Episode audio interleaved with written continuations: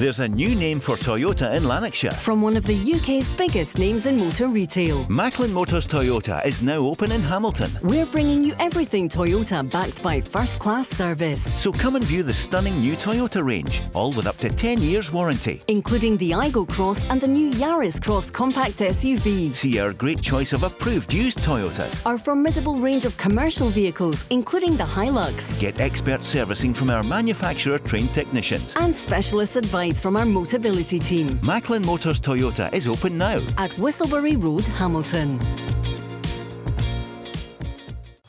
The Go Radio Football Show with MacklinMotors.co.uk. Your local friendly experts for new and used cars. Let's go! The Premiership is back tomorrow, less than 24 hours to go. But what a week it's been, and what a month, Barry. We will long remember March 2023 as the month when we, yeah, we beat Cyprus, but also we beat Spain at Hampden. Yeah, it was a um, a brilliant double header. Good result on the Sunday. Not the best performance, but I thought Paul Tuesday night is the best I've seen Scotland in a, a long time and thoroughly deserved. Let's be honest with you. I thought every player who made their way onto the pitch, the starting eleven, even the substitutes that come on, all played their part. And um, what a result! Um, what a performance! And now they just need to focus on the two games in June against Norway and, and Georgia. And um, I'm I'm not overconfident. No. I'm I'm very confident that this group of players under the manager Steve Clarke can make their way to Germany 24. Well, we've got the managers of Rangers and Celtic speaking to the media today and speaking to us. We'll hear from Ange Postecoglou and Michael Beale. Um, Mark, in many ways, it's great to get it back. You know, the, the, the title race and then the cup coming up. But it was some week. We haven't seen you since the other night, Tuesday night. 28th of March will go down in the history books. Yeah, it was brilliant, uh, Paul. You know, I, I think um, I was in the studio with you guys on Monday. I, yeah. I thought a scored draw um, I think Stephen Maside was on and said we'll go one up, but it might finish one each. So those three points are a real unexpected bonus. I think when Steve Clarke's, you know, trying to map ahead how it might go, uh, he wouldn't have included three points at Hampden against Spain. So we've put ourselves in a really good position.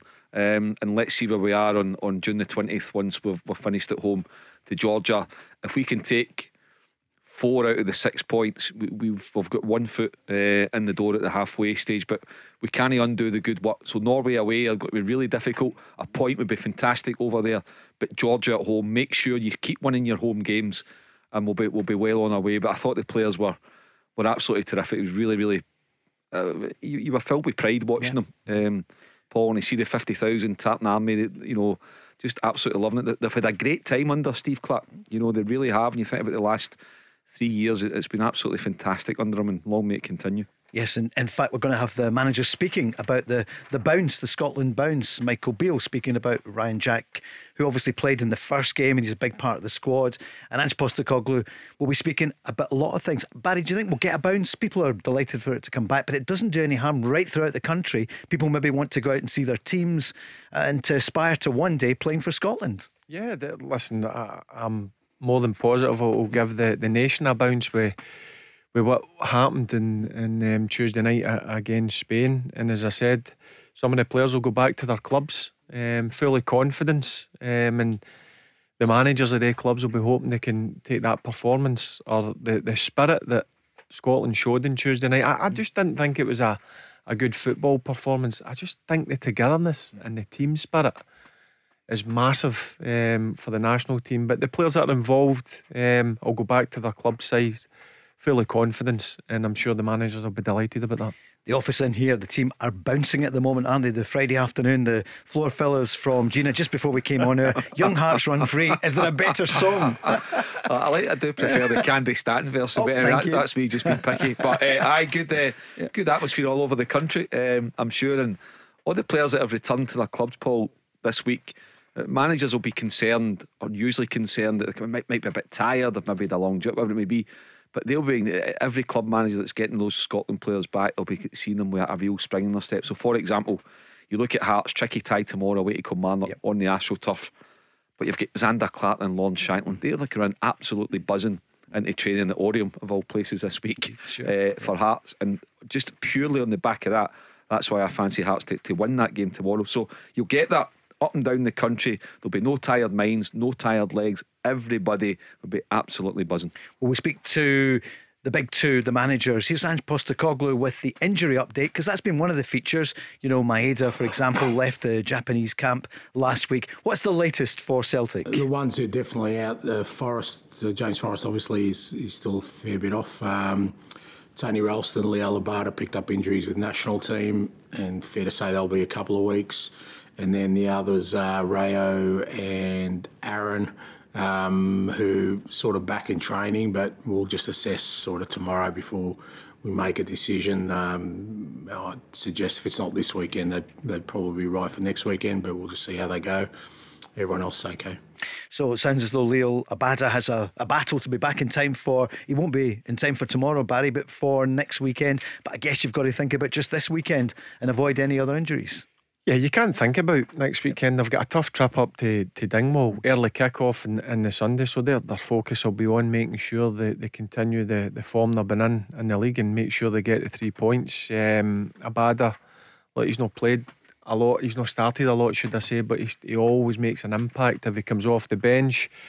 But the two, I think, he'll not be worried, but they're big players is Aaron Mooy and Reo Hatate are, are big players for, for Celtic, so um, I would imagine he's hoping that they'll come through training tomorrow, and if they do, I would expect him to, to start the game um, on Sunday because you can't think ahead. Right, Mark, would you expect Hatate and Mooy to start or to feature on Sunday?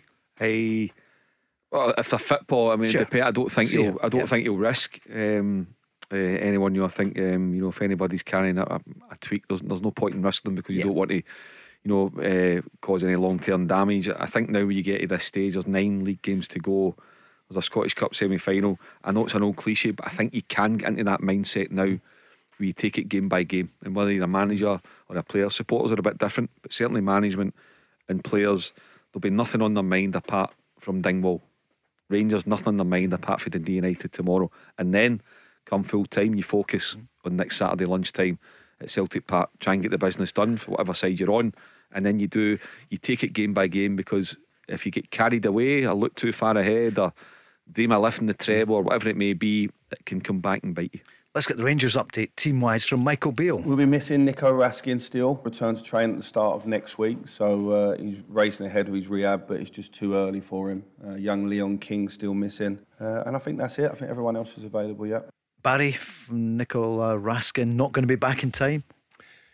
No, which is disappointing. But I think he's going to be fit and available for for the um, the game at, at Celtic Park. Um, he, he missed the last game um, before the, the break, and, and Rangers um, dealt with that pretty pretty well. Um, but he, he's a player that certainly impressed me, Paul. Um, he's he's now got a fair bit of football in his legs, so there's no excuses in terms of leaving him out. So I, I, think if he comes through the full week's training next week, he'll certainly be in the, the starting 11 for the, the game at, at Celtic Park. Here's a bit more from the manager about Raskin's injury. Yeah, it was a, it was an issue that came up within the 24 hours before the, the Motherwell game. Uh, a problem with his thigh, and he's obviously had a couple of weeks now, but he's still not ready. He's been out doing some, some light jogging and stuff. He's telling me he's ready to train on Monday, so we'll see on Monday.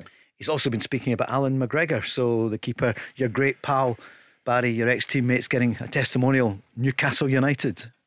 Yeah, but, but listen, 500 games tomorrow, and um, what an achievement. Listen, he, has been a great servant for, for Rangers, and, and let's be honest, he's been a, a great goalkeeper. I've always said that he's, he's top class. Even at his age, me and Mark have, have spoken about this on a number of occasions. I think it's a no brainer to keep Allan McGregor next season But with the performances, I'm watching the games. I don't know if you agree or not agree. He's still got it. He's still sharp. He's still got that fire about him. And for me, if Allan is willing to continue to play, get him signed up. Mark, he's the best keeper at Rangers. Yeah. Do you think he will sign for next season? I mean, Michael Beale said during yeah. the week he's spoken about him. We'll hear a wee bit more shortly. He's obviously sounds as though the manager's open to that.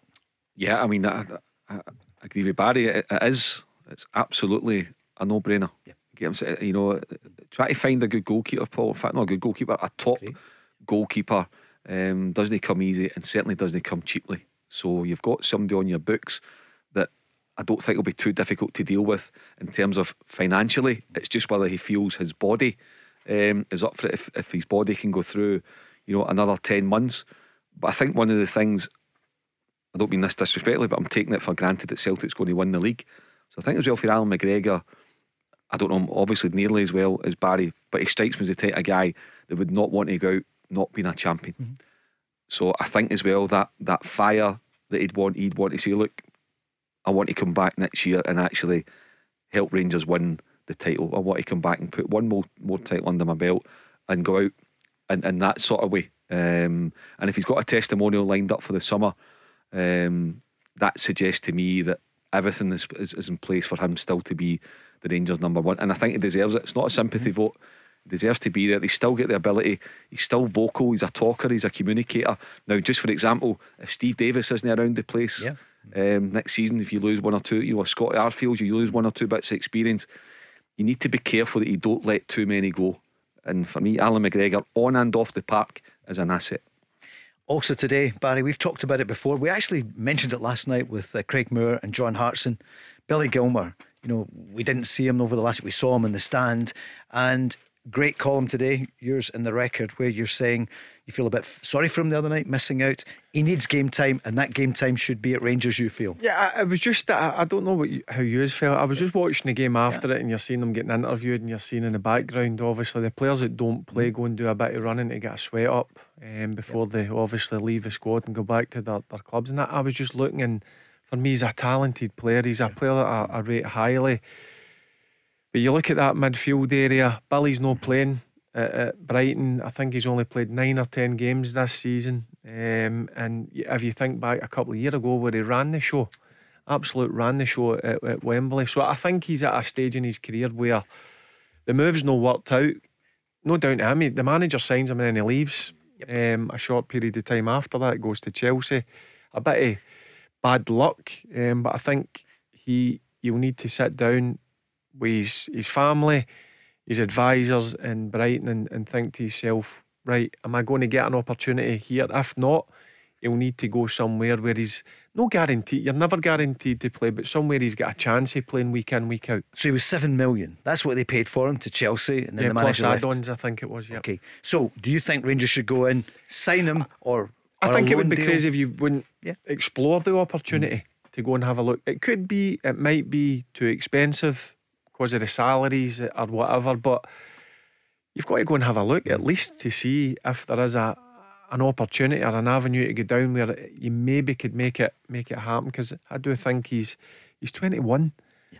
He's still got a lot of um, growing to do in terms of his football ability. But for me, I think it would be crazy if you you don't explore the opportunity to see if it could could happen. But now that will come down to Billy and what's going to happen at, at Brighton. But for me, he's at a stage in his career where he needs to maybe look at going somewhere else to play week in, week out, or at least be guaranteed the mm-hmm. chance to do that. Big ambition. What do you think, Rangers fans? 08, 08, 17, 17, 700. We know he's an exceptional talent, could be one of the, the great players of his generation. Mark, could you see Rangers coming in? There's a bit of ambition, big ambition from Barry. Well, I think that I think for me it's a twofold why Rangers have got to explore it and why it could happen. A, if you're Billy Gilmour, he's hardly kicked a ball in two years. The, the, the year at Norwich and the year so far has no worked out, and he's too good a player for that to happen.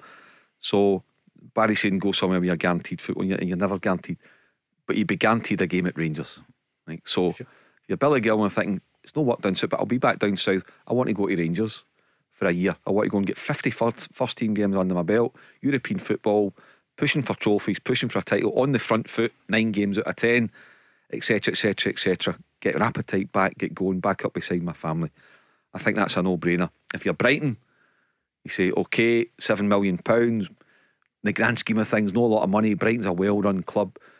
If you're Rangers and you're going to Brighton saying, can we have Billy Gilmour? What are we going to do for him? We're going to give him 50 first team games. And you'll either get a boy back that will be ready and buzzing to get back, or you've got a boy back that will enhance his value. So you've got 50 games under your belt with Rangers, and he's a Brighton player. So all of a sudden, they'll increase their value on him if they want to sell sure. him on. So I think for Brighton as well. Now, the other thing, and I'm to say that Billy Gilmour would, would be up for it. Financially, I don't think Rangers could afford to buy him and pay his way. I think that's absolutely off the table. But Davy Weir's in there, uh, very senior position at Brighton.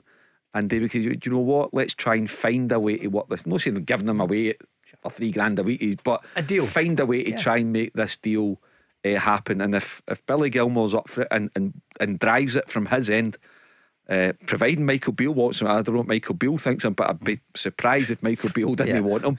Um, then I think it's something, like we said, no guarantees, but definitely explore it. What yeah, I'm just watching the game.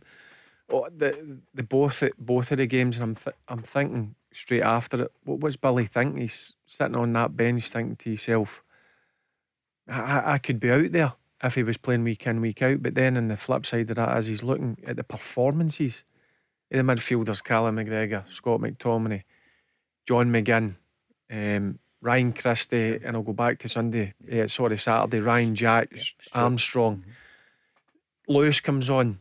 Uh, Kenny McLean comes on uh, as well. So I think he's probably sitting there thinking to himself, right, I really need to sort this out in the summer. I need to get back playing week in, week out. You've got a year until uh, Germany mm-hmm. in uh, 2024. So I think he's got a big decision to make in the summer, and I hope he makes the right decision because he's a player that I've seen enough times to know that he, he's got everything in the locker to become a top player. Great point. What do you think, Rangers fans? 08, 08, 17, 17, 700. And when I read about, you know, Lewis coming on, for example, great young player, mm-hmm.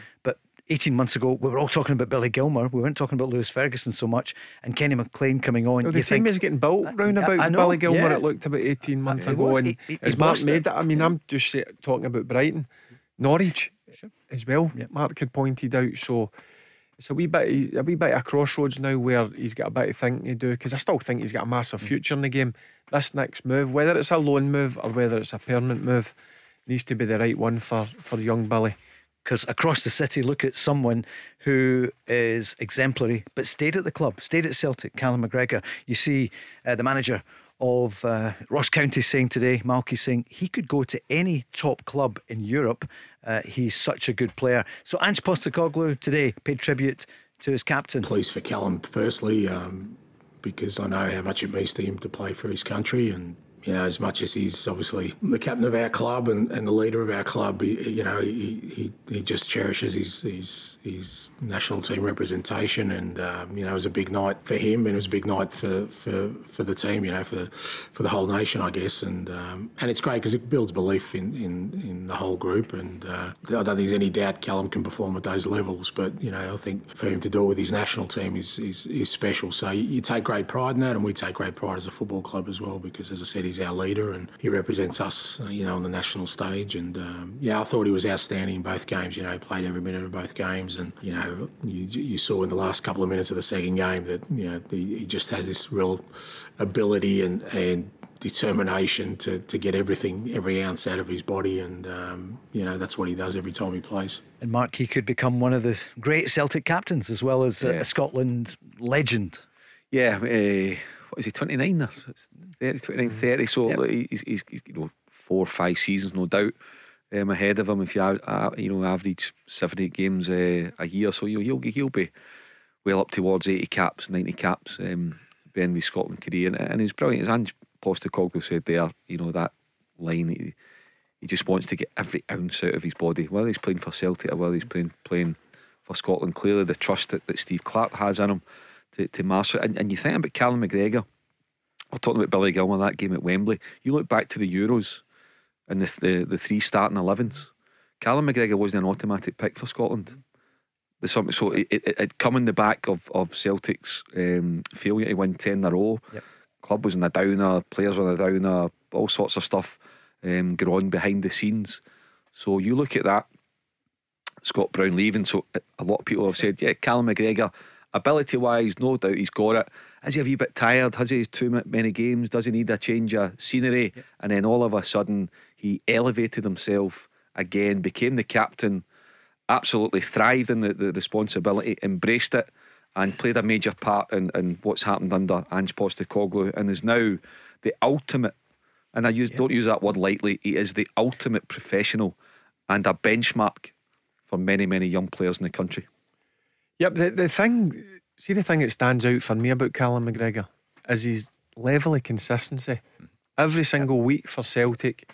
He's a seven or an eight, and similar to Scotland um, when he when he plays uh, as well, and to play their games and the amount of minutes. He, he very rarely misses anything through injury. Um, yep, he's for me. He's turned into a, a, a top midfield. He was always a good player, Callum McGregor, no doubt about it. But I just think getting that captaincy and the leadership, I think it's moved him up a, a notch or two. David Martindale today said he's a Rolls Royce of a player, and he also said he could play for any top six club in England. I think he is kind of underestimated, isn't he? They don't talk about much down south. Celtic fans will say that's great. I know Brendan Rodgers wanted him, but he is a Barry. You would know better than a Rolls Royce of a player. Well, it, it, I don't think of many players when they play up in Scotland. That's true. But if they play with Rangers or Celtic, the pressures that these guys are under and the demands are put under um, week in, week out, that's what annoys me about down there. They, they kind of bat it away. But listen, I've seen plenty of players come up for England and struggle in this league. For sure. And I'm, I'm I'll tell you one thing there's a right few players that are playing it in this league at this moment in time up here. We go down there and I, I'll not say breeze it, but they would be comfy in it, no problem at all. And you played there at the top level in the Premier League. Mark, it's uh, it's a happy problem for Celtic to have that they have his 29 year old. He'll be 30 in June, uh, a phenomenal player. But I'm just thinking as well in the context of Billy Gilmour. What an example he could be to him. Yeah, come back, get the deal done, bring him back to Glasgow, even for a, a year, for a season on loan if it can be done. Because yeah. I, I, get your point. I mean, the seven million Rangers could probably pay, maybe, um, that they got him for, but his wages would be huge. Maybe a deal could be done. It's, it's yeah. a, if it's going to happen, Paul, it's a loan deal. Yeah, you know, sure. um, it would just be too rich to, to do a full package um, like that, and I think it would suit uh, all parties. But yeah, Billy Gilmour could look at Callum McGregor. And I'm saying, look, the grass is no. I get why Billy Gilmour went down south to Chelsea. What a move, you know, financially and and, and brilliant. Uh, he'd one of the big I think still has, you know, one of the big agents looking after him, one of the UK based uh, agents. So he was he had every right to go and take that move. But now he'll be thinking, again, don't know, it strikes me as a wise mm. young man. Think, no, I actually just want to go and play football now. Yeah. Where am I going to play football? Where do I know? Where am I at home?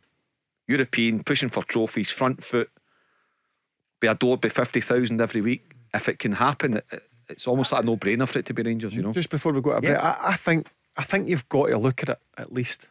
You've got to see, and I, I forgot about my ex teammate Davy. He's he's one of the, the main men down at, at Brighton. Go and explore it.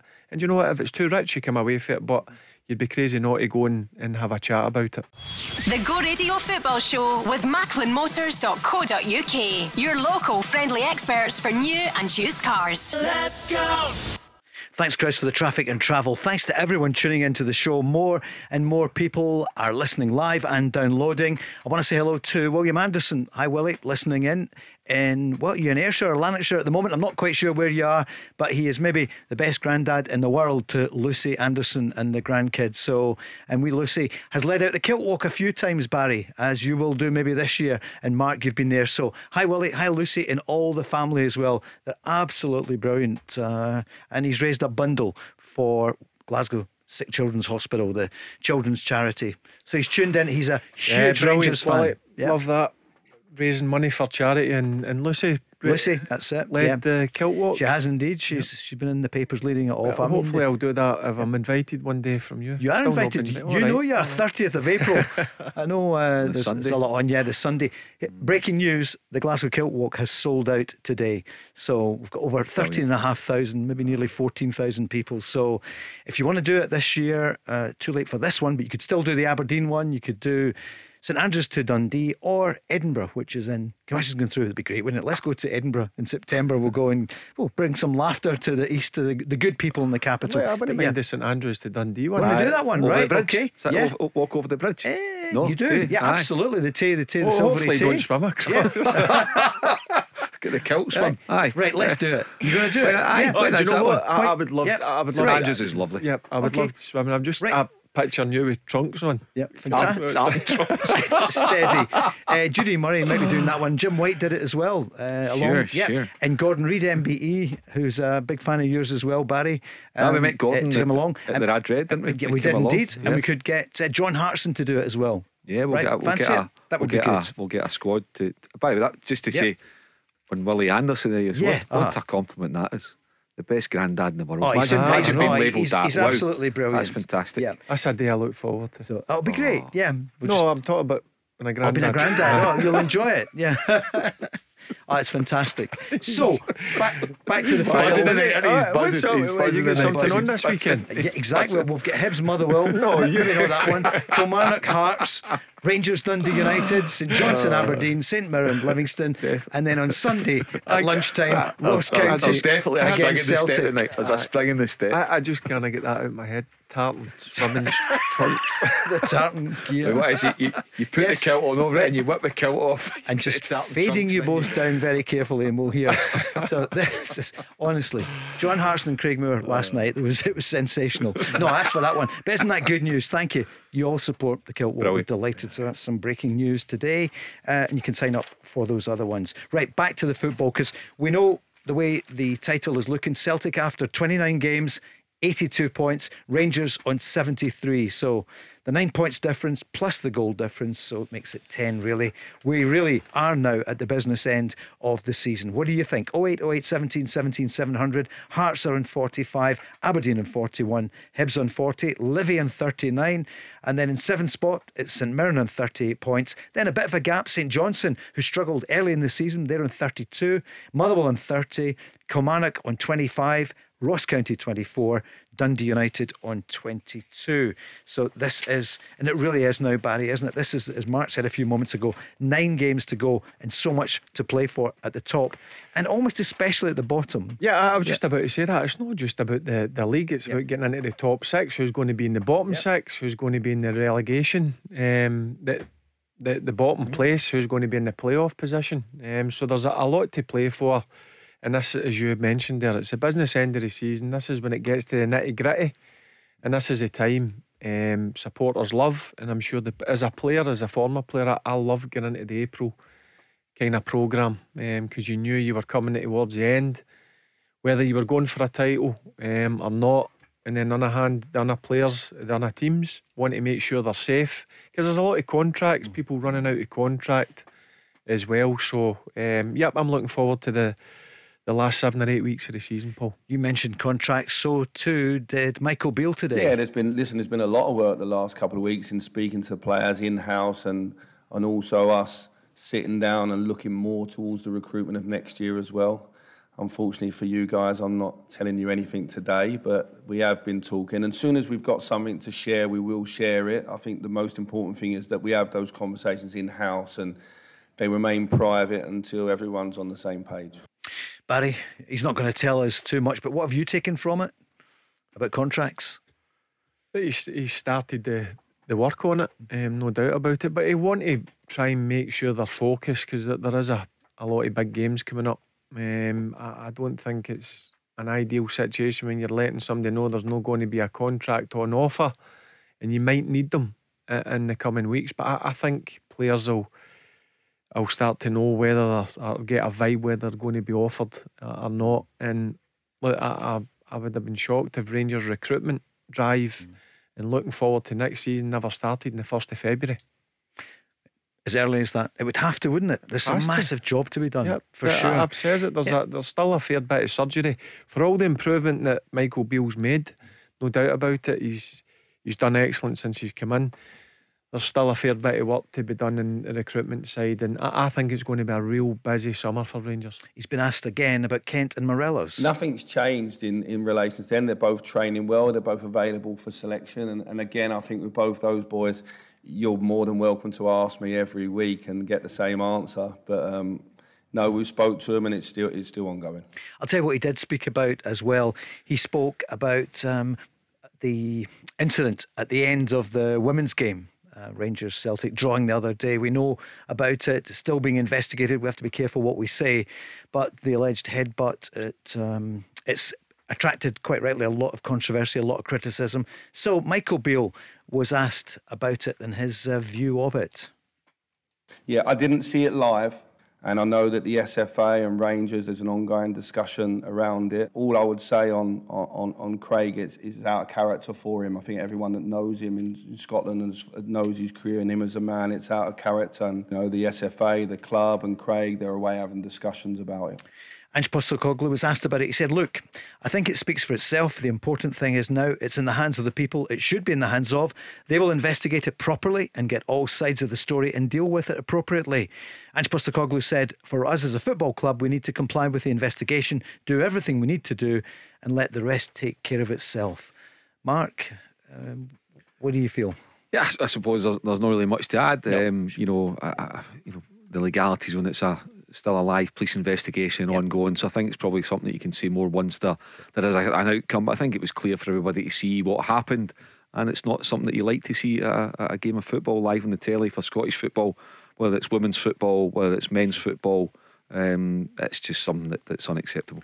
And Barry and I, we spoke about it earlier in the week. So yeah, it wasn't great. Listen, I watched the game live, um, and I, I seen it happening, and it's it's not a great look. Let, us be honest with you. Um, I, I, think if you ask Craig, um, he'll regret what he done, um, and he'll need to take his punishment. Uh, as simple as that. And I'm sure in the coming days we'll, we'll learn that that punishment. But um, people that I've spoke to said it's definitely out of character. But listen, it's happened. We've all seen it. Yep. Um, it's no ideal, and hopefully the situation gets sorted out sooner rather than later. Let's take a call now on the men's game. James is on from Clydebank, a Celtic fan. Uh, hi, James. Good evening, guys. How we doing? Yeah, good. The guys are in great form. The league's back. It's been a great week for Scotland. How are you feeling? What's what's in your mind? Yeah, I was just um, see what the thoughts were on um, Tomoki Iwata possibly getting a start for uh, Celtic on Sunday.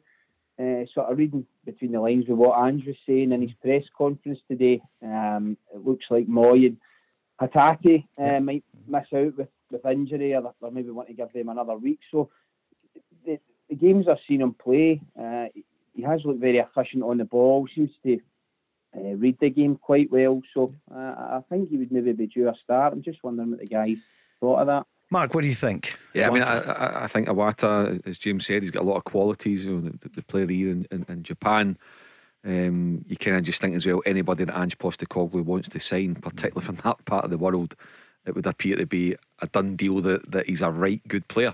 Um, and having Iwata, you know, means that you don't have to risk uh, a 75% Mooy, fit Mooy, or 75% fit Hatate, so you could easily have Callum McGregor and Awata in there. You've got Matt O'Riley to come in. Haksabanovic can float about um, in that area. Well, so there's lots of good options. And um, if Awata is given the nod on a Sunday, uh, James, I don't think he'll let Celtic down because he's a quality player. Barry, you'd have no hesitation in playing him. Yeah, for from what I've seen of him, he looks comfortable on the ball, tidy football player. Mark makes a good point. Um, whoever Postecoglou's brought over from um, that neck of the woods has certainly uh, produced the goods. And f- the short period of times that I've seen him, he does look if he's going to be a a right good capture. It takes a bit of time to settle in, but again, um, listen, there is injuries. Is he going to risk them? I think that'll come down to the players tomorrow in training. If they're training, they say they're okay. Mooy and Hatate play. If not, you've got O'Riley, you've got um, David Turnbull as well, Awata, mm. you've got Haksabanovic who can play in there. So they're covered if um, both Mooy and Hatate um, are not available. James, have you missed the league games for a couple of weeks, or did you enjoy uh, the Scotland performances? Yeah, I did. Uh, I always sort of dread when it comes up to international breaks because I enjoy the, the club football so much. But I must admit, I really enjoyed the, the, the Scotland games of performances. Uh, two fantastic results. Um, yeah, so so brilliant, absolutely brilliant. Uh, the, the, Spain game, you know, I was thinking to myself before it, we might have a chance of, of sneaking a uh, a point. And then I seen the team, not to underestimate them, I thought they have a chance of getting a result. So yeah, I was delighted with that. And just been speaking about the Ross County game, twelve o'clock Sunday. Yeah, it's always a tough game. We've been up there a couple of times already, and um, you know it's always uh, a difficult game. Uh, Malky sets up his team, you know, very well in terms of its structure, and you know there's a, there's a physicality about them, and you know they're always a threat in set pieces. So you know you got to do all those things. Uh, I think this point time of the year, I think every game has significance. Every team's fighting for something, so there's always going to be a little bit more of an edge and desperation to everything that happens. But it doesn't change sort of our approach in terms of making sure that you know we've got to perform at the levels we know we can and we have been, and like I said before, hopefully improve on. And if we do that, then we know we're going to be hard to stop. James, it could well be six points as you kick off on Sunday. What's your scoreline? What do you think is going to happen in Dingwall? Uh, well, it's, it's, always tough um, uh, up to Dingwall. I, I, would fancy so. I think they just get so much firepower now, even for the bench. If things could have worked well, so I'll go. I'll go with three now Celtic. Thanks, James. The Go Radio Football Show with MacklinMotors.co.uk. Your local friendly experts for new and used cars. Let's go! Go Radio Football Show Friday evening. The weekend well and truly started at four o'clock with Gina and those big bangers. They were fantastic this evening from four, and we continue from five till seven. Barry Ferguson and Mark Guidi. Um, back to the action tomorrow. Can't wait. Big games in the Championship as well. We'll talk about that in the next uh, 90 minutes or so. But what a week it's been. Scotland winning against Cyprus 3 0 on Saturday and then 2 0 against Spain. Just think about that. It's, uh, isn't Great. it, Mark? Uh, six points at a sixth uh, topic, you know, and the wee, mm. you know, Brucey bonus of uh, Norway drawn in Georgia um, as well. So, you know, you put it in, what, what a what a four days it was, and, and credit to Steve Clarke, and, and probably what's been overlooked a wee bit because of the Spain thing. We tied the manager down. Yeah. We got him tied down in his new contract before a ball was kicked. So credit to the SFA for that one. A really good place. Let's hope can, sorry, can you say that again? Going. You don't hear that often. Credit to the SFA. Yes. Yeah, absolutely. no, they don't. They don't get a lot of credit, but credit when credit's due. You know, they they were proactive, not reactive. You know, because if had they hadn't, they'd be under pressure. Go and get why Steve Clarke on a new deal. We'll lose him. So they got it done. They believed in him before a ball was kicked, and Steve was happy to commit his future. But it's a great togetherness um, in there. You know, twenty odd players, real, real quality. Um, you know, finding another goalkeeper as well. You know, part of it, Ryan Porteous maturing, playing his part. Aaron Hickey, Nathan Patterson, Robertson, Tierney, and McGregor, and McGinn, McTominay, all the old guard, if you want to call them that. we know just keep getting better and better and keep setting a, a standard and an example to the players uh, that are coming in. So we're in a good place, Paul, but let's see where we are on June the 20th. But I think we'll still be in a good place after that double header great summation there of the players. And then you add in the Hickeys, the Fergusons. Mm. There are so many good, great young players coming through, Barry. It's so exciting. Yeah. I can't remember a time with so with such a so many players coming through. Yeah, the younger ones are pushing the more experienced yeah. ones now, and that, that is what you want in squads. Um, no doubt about it. Um, I mean, Mark just mentioned Hickey. Mm-hmm. He went from Hearts to Bologna for one and a half million quid. He's obviously went across to, to Brentford for 15. Eh, he's another one that's going to move. I have no yep. doubt. Mm. Now I've seen him quite a few times, even with Brentford. Um, what a football player that, that young man is. Um, what is he, 20? 21? And right foot and left foot, yeah, both he, is good. He can play he the right play side. for Man City or Liverpool, yeah, couldn't he? He can play on the left yeah. side. Um, fantastic player. What, what a what a player he's going to be in the future for for Scotland. Then you've got um, obviously Lewis doing his bit out in yeah. Bologna, mm. Nathan Patterson doing his bit down at down at Everton, and then you've got the I mean, Mark called them the old guard, but the guys now. See the thing with these players is. It's 30, 40, 50, 60 caps yeah. they've got. When Steve Clarke took over, it was like 15 and 20 right. caps, not a lot of experience. These guys now have been together, they've been to the Euros, they come through the disappointing and not getting the World Cup. And I think they've got stronger and better for that. And I just think this group of play, if you look at the squad, they can go forward for the next four stroke six years. And then Stevie Clarke, what he does, he adds yep. one or two each season or each squad. Um, so things are things are looking good. And as I said, getting the manager signed up last Friday um, is a, a, brilliant piece of business. It was indeed. Michael Beale even spoke about Scotland today. Yeah, I think, listen, for everybody in Scottish football, I thought it was a really, really top night. It was an excellent game, and I thought it was. I thought it was a fantastic performance. So well done to Steve and, and all the players. And I thought it was a, a shot in the arm that the country needed. And it started off that campaign ever so well. So congratulations. And, I, and I'm sure the game the return game is going to be a really interesting one now. But uh, listen, you know, obviously Spain a fantastic footballing nation, and it was a big result, and it was to get the two wins, I thought was fantastic for them. And Mark, it's been a tough winter for everybody in every kind of way that's been happening. You think about it, we're going into spring now. Um, football is such an important part of life. You know, you put the news on the telly, whatever, you'd want to turn it off, wouldn't you? But for a few days here, we've got something to rejoice in and look forward to when we play again in June.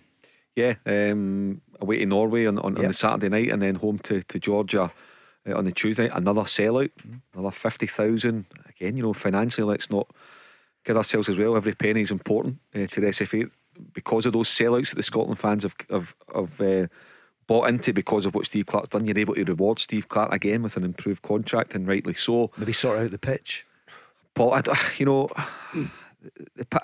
I don't know why it's in such a state. I really don't. You know, who knows? Hopefully, whatever it is, they can get to the bottom of it. You know, we want to be playing in a good surface. We've got good football players. Okay, probably suited us on, on, yeah. on, Tuesday night and just maybe disrupted the, the, the rhythm and flow a wee bit of Spain. So that's fine. The other thing as well, just to, to mention about the Scotland team, uh, I forgot to mention Grant Hanley in, in the old yeah. guard. He was mm. brilliant. I mean, absolutely brilliant. He, he's just great uh, what he does for Scotland. But the thing that impressed me about the victory at 1 0 for the whole of the first half and then getting the, the, to make it 2 0 and then seeing it out was the game management, the experience and the know how that they showed. When to kill it, frustrate Spain, go down, take a couple of rolls, kill it. Put it out for a throw in or try and play a long pass, go for it for a breakaway or clear your lines. Whatever it may be, the game management, and it's so vital because a lot of times you'll say, oh, we got in the lead, but the game management wasn't good enough. How many times have we heard that? But look at it from Steve his staff, the way they filtered it onto the pitch, and the way that core of the old guard managed the rest of the team. That half dozen, the way they, you know, you got a young, inexperienced goalkeeper behind them, the way that was all managed and marshalled against a very, very good Spain team was, a, was an absolute joy to see. Another big plus point for me in, in Tuesday night was I think Spain had 70 75% possession. We had 25. But see, when we had that, we made it count we'd done something with that possession because you know what it's like when you play against a possession uh, based team. You get the ball. The last thing you want to do is give it away. But when we had that small percentage of possession, we we done the business with it, and that was the difference. I think going back, see if that was a year or two ago, I think maybe we would have struggled. But we've got players that can. When you get that wee breather, uh, breather for 30 or 40 seconds, players that can get the ball and calm things down and keep it and um, we we attacked really well as well. Mm-hmm. I mean, I, I, thought I thought the two goals were great. The one with Andy Robertson with um, was it Porro? Yep, it was. Yeah, yep. He puts him into that position mm-hmm. to slip because he pressurises him. Mm-hmm. It's easy for Andy Robertson just to let him have five yards, take it to the side, and bang it up the line or play it into a midfield or whatever. But he goes and he pressurises him, he makes him slip, and then the second goal, Kieran Tierney. I mean, well, what is that, 50, 60, 60, yards? And I think the player's coming across to get him. Then he goes up another gear to get away from him. He crosses the ball in. All right, it's not the best of clearances. But what a finish for McTominay. I mean, that, that technique alone is one of the hardest techniques to do in the game. When the ball's coming out there and then your weaker foot as well, and to keep that low and hard. Um, brilliant goals, I thought. Great. You can hear the bounce. We've been talking about it during the week the socials been really busy at Go Football Show. You can still call in and talk about it, but we're now looking forward to the games tomorrow and uh, Sunday. But it bleeds into everything, doesn't it? It's the feel good factor. Ange Postecoglou, he was getting ready for the game on Sunday at Ross County. He was asked today about the international break and. Uh, how, how he spent it? Uh, no, no, no, no real downtime. I mean, it, again, we just factor it into it. Like I said, um, you kind of know it's coming, so you you plan for it. Um, we obviously had, as you said, some guys going off with the national teams. Um, you know, others stayed. Obviously, others were sort of in rehab, and, and we just adjust our training to to all that. Some guys did some extra work, which was really handy uh, for us. Um, others, we gave a little bit of a break to, um, but you know, we just sort of yeah kept working right through it, and and then you just wait for the players sort of to come back at different times. Um, you know, the last of the boys got in, I think, yesterday, um, and um, yeah, today was really the first day we had everyone back in the building, and you know, you just sort of program that into it and, and sort of get on with it. They've been unbeaten for so long, and Ange Postecoglou said, but he's always looking for continual improvement all the time. Well, it's just yeah, because we're not basing it on results, we're basing it on performances, and I think we can still improve our performances and. Uh, you know, obviously the results are the the byproduct of that, and um, you know, we always focus on trying to be a better football team. You know, play, you know, be more aggressive in our approach, score more goals. Um, all those kind of um, you know um, targets and ambitions are always there, and you know, it's a never-ending sort of thread where we just want to keep showing that we can play better football. And obviously, that's not always going to transfer in terms of results because, like I said, we, I guess we're almost perfect in that last sort of stretch of games. So, um, but it doesn't mean you can't improve. Um, you know, the results can be the same, but you know, the performances can be stronger, and that's what we're trying to do. Mark, and he'll make sure they concentrate, I guess, on the on the next game, which is what he does.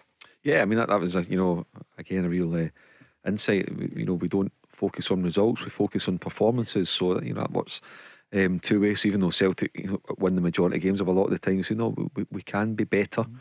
And clearly, with the way that Celtic perform, uh, he's not just paying lip service to that. You, you, can imagine him going in the Monday morning between him and his staff and saying, okay, that was good, we won. However, bump, however, bump. This is where we can better, whether it's partnerships uh, on the field, working more as a unit or some individual uh, stuff, which I, believe Harry Kewell is, is, is very good at and taking players um, on their own and working with them, you know, diligently to make them better players. So, look, there, there, there's just a way of working at Celtic, and it pays uh, dividends. I always go back to I've mentioned it many times, but it's been so true. The, the, the opening statements from Craig Moore that knew Ange Postecoglou better than any of us, and he said, "Yeah, he's good." He said, "But the, the demands he places on his staff as well reaps the rewards." Into the into the the playing staff into the squad because he sees what how hard to make them work, and then that filters it way down. So there's no there's no room for any slackness in and around that football department. If you saw any slackness, um, going off page, I, think you're quickly out the door.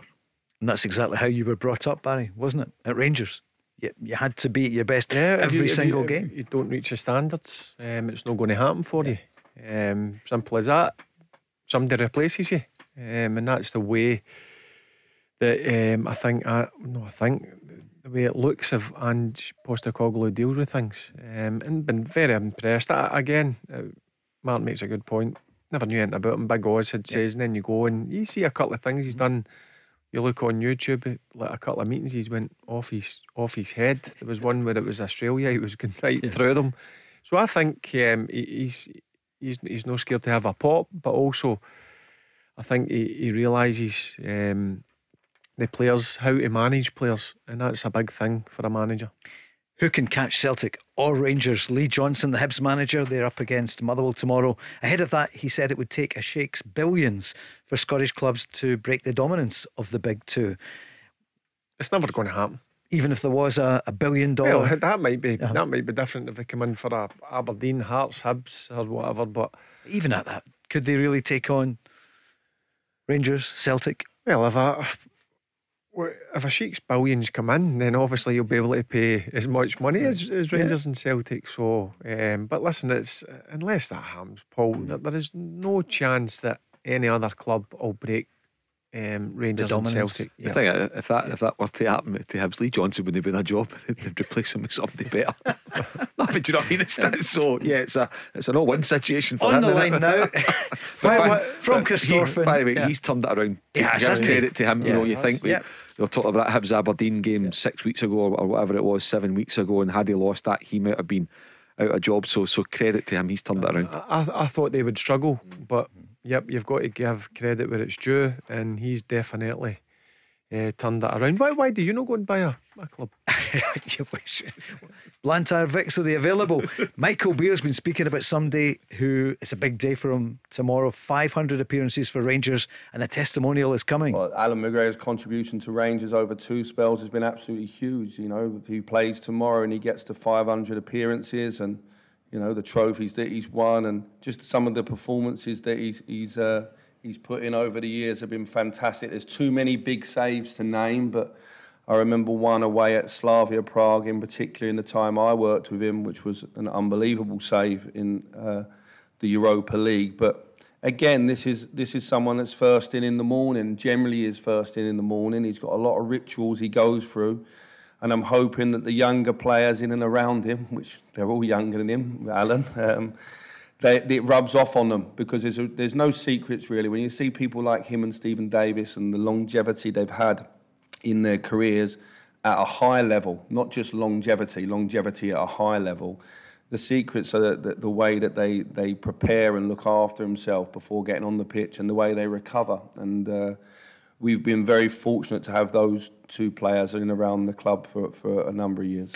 And Barry's also been speaking about the fact that he could be in a coaching role in the future. We'll be here from that in the next hour. But what's his rituals like? You remember? His... Well, he's changed because he's got older and you've got to look after your body um, a lot better. But yep, is um, yeah. that's something that um, you do as you, you get older. Uh, when you're younger, you can get away with certain things. There's no doubt about it. But for him to play to this age is a credit to himself. And I heard Michael Beale say if he plays, he's a cert to play tomorrow. He'll make his five hundredth appearance for Rangers. And he thoroughly deserves it. And again, you just look back in some of the saves he's made. I mean, I played in one of Werder Bremen. Remember yeah, that I one? I remember it, aye. Yeah. And I, am actually, I'm thinking it's a goal mm-hmm. when the cross I, comes in. left. Yep. Um, um, but there's so many saves. Um, and he's just a good player to have about. See in the dressing room, just uh, on the training pitch, it was all about winning, win, win, win. And I love people like that. More on him and everything else next.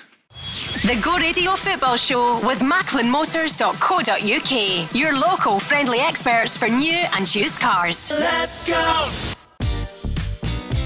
There's a new name for Toyota in Lanarkshire. From one of the UK's biggest names in motor retail. Macklin Motors Toyota is now open in Hamilton. We're bringing you everything Toyota backed by first class service. So come and view the stunning new Toyota range, all with up to 10 years warranty. Including the Aygo Cross and the new Yaris Cross compact SUV. See our great choice of approved used Toyotas. Our formidable range of commercial vehicles, including the Hilux. Get expert servicing from our manufacturer trained technicians. And specialist advice from our Motability team. Macklin Motors Toyota is open now at Whistleberry Road, Hamilton. Hour two with Barry Ferguson and Mark Guidi. We're right into the weekend now and looking forward to, of course, this time next week we'll be counting down to the lunchtime kickoff on the Saturday. Celtic against Rangers, D Day, Judgment Day. Is it league day for Celtic if they were to win and if Rangers were to slip up? Barry, we'll save that for next week because it is one game at a time. But people are asking what you think of it. Too early. There's no point, Mark, is there? Asking Barry. There, there no, is far too, too early. Far, far yeah. too early. What could happen this weekend? It could be. There could be. Rangers yeah. could slip up against Dundee United. I doubt it. Uh, Rangers would probably win. Celtic could slip up at Dingwall. Well, certainly out of the two games, Celtic's got the tougher. Is there more jeopardy know. there? Yeah, yeah I, I think you end yeah. away from home's a wee bit more uh, treacherous. But we'll get Barry's yeah. prediction at half two next Saturday afternoon. Very good. Yeah, uh, I'll not be here. Yeah. Big John Hartson's with you, so I mean, it's I'll the, definitely not be here. It's some double act, isn't it? I know it's uh, live on Sky with the excellent Andy Walker, who was on with you the other night. Andy will be on, and Crocs as well. But we'll get the best of both worlds. So you get them on, you know, in yeah. the screen, in one of the screens in the in your uh, palatial mansion, uh, in the in the single end, and then you can have us on, on the other one as well. So oh, yeah, definitely a spring in the step tonight. There's definitely there's I, mischief there. Oh, there's I mischief can't think there. why there isn't. I'm trying to see some other headlines for you to change the subject. What about Jack Ross? We don't need to go on any great length on this. He's landed an interim role at Newcastle as the new head of coaching development. Uh, Barry, he, he's a terrific guy. He did really well at St Mirren, did well at Sunderland. We know how it finished then. Alloa before that, and then so unlucky at Hibs. And Hibs said they had probably made a mistake, and then we know what happened. Dundee United. Uh, is that a good move for him going to Newcastle? Yeah, it keeps him in the loop. Yep. Um, in, in terms of coaching, I read it. It's um, from under nines to under 16s. Um, with, with Harper, the ex Newcastle goalkeeper, Steve Harper. Oh, right. yep. He's going to be working alongside him, so it, it keeps him um, out out in the field uh, doing a bit of coaching. Listen, I think you're spot on what you say there. I think Hibs uh, made a Amelia get, getting rid of him. Um, but listen, it never worked up uh, worked out at Dundee United. That was a sore one for Jack to take. He's been out now six or seven months. He's got an opportunity to go back in at a club that's on the on the up, albeit it's in the youth department. Mm-hmm. But listen, at least it, it, gets him out coaching again, and and I'm sure if another job comes up. Um, he'll be in for that up in Scotland. We're going to get the predictions of Mark and Barry shortly. Can we just go back to the conversation about uh, Allan McGregor? Here is Michael Beale speaking about what might happen in the future. Yeah, he plays a lot of golf though, so maybe he sees himself joining a different type of uh, uh, schedule. But no, look, all those things are, are open. All those things are, are, are, actively being discussed behind the scenes, and um, you know, me and Allan have got a fantastic relationship. I think you, you can't force coaching upon any player, regardless of, of how big their career is. It, it's completely different. I don't get home until it turns dark, and the players seem to be getting away from the training ground, you know, when it's light. So there's a certainly difference in terms of your schedule that you're used to, and it's it is different playing to coaching. But if it's an avenue that he wants to go down, like a lot of our senior players, we actively would like him to do that, and we would help him whether that's in the academy or at the top end of the club. So I would say every avenue is open for Allan. At the moment, he's concentrating on playing. I think he'd say that himself. And Barry, you think that he should and may well sign as a player for next season. Could you see him as a coach at Rangers?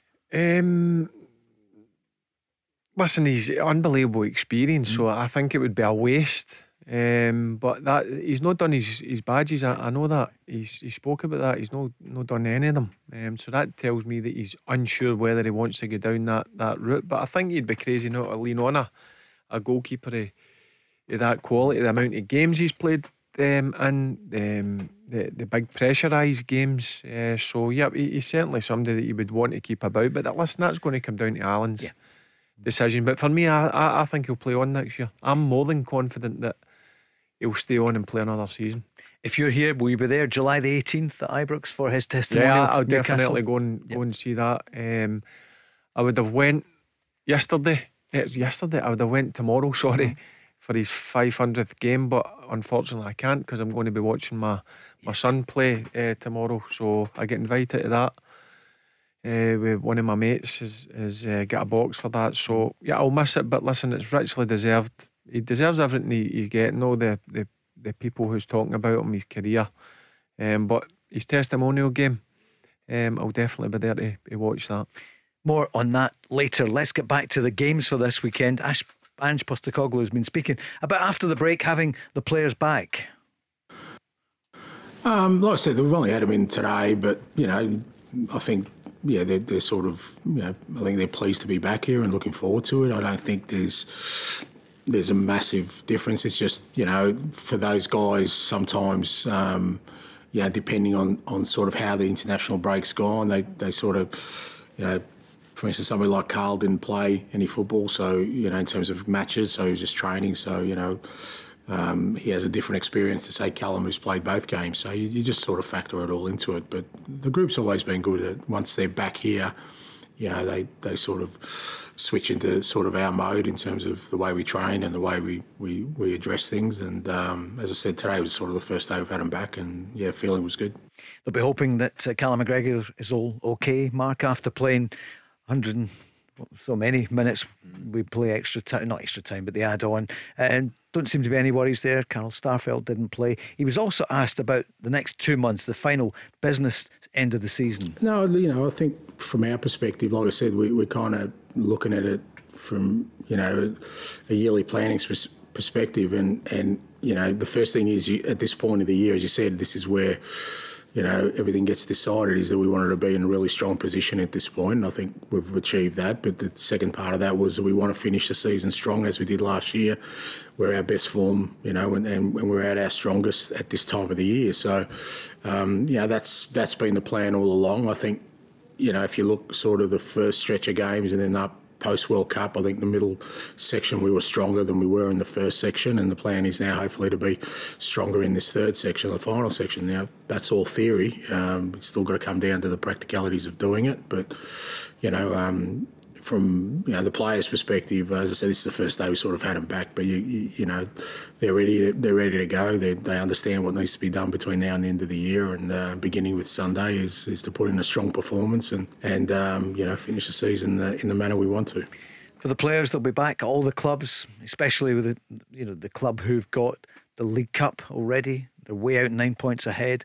Bit of trepidation, but also excitement, I would imagine for the final run in for yeah, Celtic. Uh, yeah. For Celtic, I think you know Ange Postecoglou, his players, the Celtic supporters will be will be ready to embrace it. Paul Sunday lunchtime probably can't come quickly enough to go and get started again. You know, so there's, there's been that wee break, a two week break by the time the weekend comes around from domestic games, and then you know potentially they'll be hoping that Celtic have got 11 games to play, uh, nine in the league, certainly one in the semi final, and, and possibly a cup final on June the 3rd. And at the end of the 11 games, they want to be winning the treble. That's it. You know, I don't expect Ange Postecoglou or the players to come out and say that publicly, but behind the scenes, absolutely, that's that should be the aim. Um, I think that's certainly uh, there's a determination there from Ange Postecoglou to go and do that. I think you know probably losing the cup semi final to Rangers last season would, would have hurt him because he would have wanted a treble. Not many Celtic managers do a treble, but in recent years, Brendan Rodgers, Neil Lennon all managed a treble. It was Martin O'Neill before that and Jock Stein before him. So, um, you know, in the last uh, 50 years, 60 years, Ange Postecoglou potentially becoming one of only five managers um, at Celtic who've won a treble and they're very, very close to it, Paul. Barry, you know about winning trebles and how hard it is to do it. So difficult, Paul. So difficult. Um, and it takes a, a lot of um, hard, hard work. Um, and listen, Celtic have got an opportunity, but for the Rangers side, they know how important um, that game is at the end of April. They're the holders, Rangers. Um, and they, they, they can't give the trophy up. It's, it's a must a must win to make sure they get in that final against either Caley Thistle or, or Falkirk. Did you ever go back in and look at a trophy then? Say, let's say the Scottish Cup. Did you ever go into the trophy room beforehand or take your players in? Did Walter or Alex ever say, go in and look at that in case you lose it? So you get that feeling of we no, want to retain it. No, go in and, and look at it and stare at it. But you, you knew what was uh, at task. You, you, you don't want look. to give trophies up. It's the hardest thing. It, the hardest thing is winning it. Yeah. Um, even harder is retaining it. Mm-hmm. That's the hardest thing. You didn't have to stare, even just to look at it or whatever. I mean, you can imagine you don't want it to go from us the, the, the, the mantelpiece in, in the in the boardroom no, or in the uh, trophy room at Ibrox. I mean, if, if if you're Rangers, probably two minutes ago, I'm talking about a treble, but you flip the coin. If you're Rangers, so again, I'm taking it for granted Celtic's yeah. going to win the league.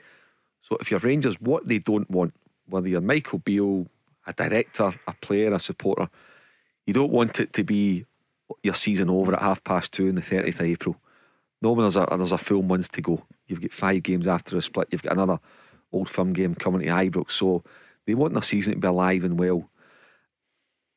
And if you're Michael Beale, if you're comparing yourself to the last manager who lost his job, was, was sacked because it wasn't going well enough, he won the Scottish Cup, got into a European mm. final, and get through a Champions League qualifier schedule. So a lot didn't work out for Giovanni Van Bronckhorst. What he achieved in his 12 months in the job, I think was very, very good. You look at it, I mean, even financially, look at what he did with, with Calvin Bassey. Tournament a twenty million pound asset. Yep. So thirty million for the Champions League. Mm-hmm won a Scottish Cup and a European final. Barry was there. Barry was in the final Seville. A penalty kick away for winning a European trophy. So you compare that, Michael, with think, I need to win the Scottish Cup.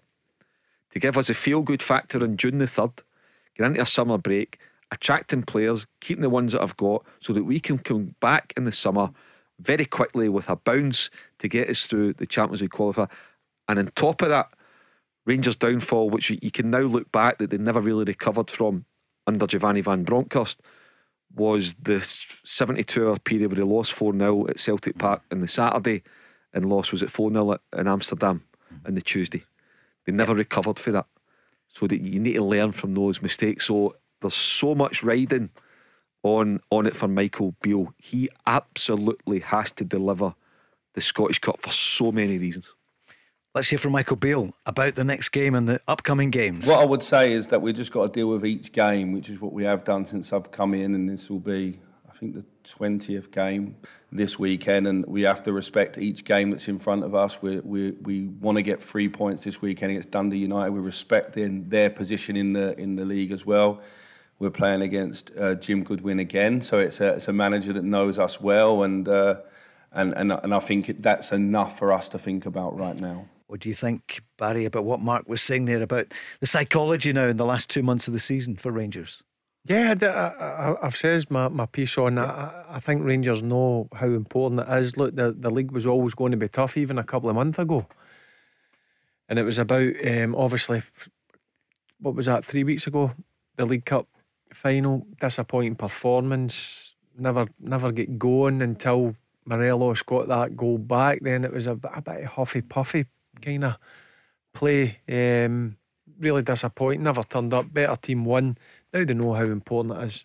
They, they, they know that they have to or they must win that, that semi final um, against Celtic, or it's going to be a, a long, tough summer um, come the 30th of April if you're out that, that, that cup we're just looking forward to the games now happening, aren't we? It's time to get back yeah. into it.